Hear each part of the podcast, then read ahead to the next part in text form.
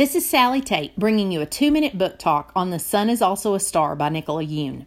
This is a realistic fiction young adult book. Its accelerated reader level is 4.7, but due to mature situations, I recommend it for ages 13 and up. Let me tell you a little bit more about the book.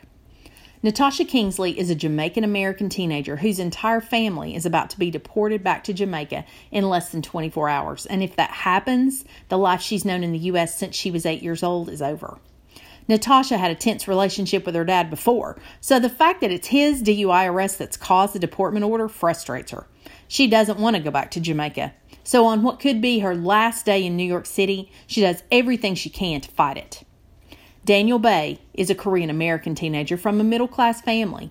He tries to be a good kid, live up to his parents' expectations, but it's hard to shine in the shadow of his older brother, Charlie. But now Charlie's gotten kicked out of Harvard, and the pressure is on Daniel to go to Yale and become a doctor, which he doesn't want to do. He wants to be a writer. But today, to please his mother, he dresses up, heads out to New York City, and he's going to an admissions interview for Yale. Natasha's and Daniel's paths cross in New York City that day, and then they part ways. Yet again and again, they keep finding each other. It's as if, even in a sea of 8 million people, they're destined for each other. They couldn't be more different, but something magical seems to be happening between them.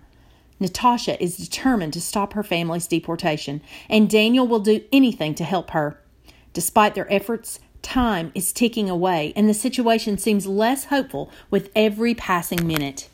Are their goodbyes inevitable? Do Natasha and Daniel find a way to be together? Is the beginning of their love story also the end, or will fate find a way to put them together again? Read Nicola Yoon's The Sun is Also a Star and find out.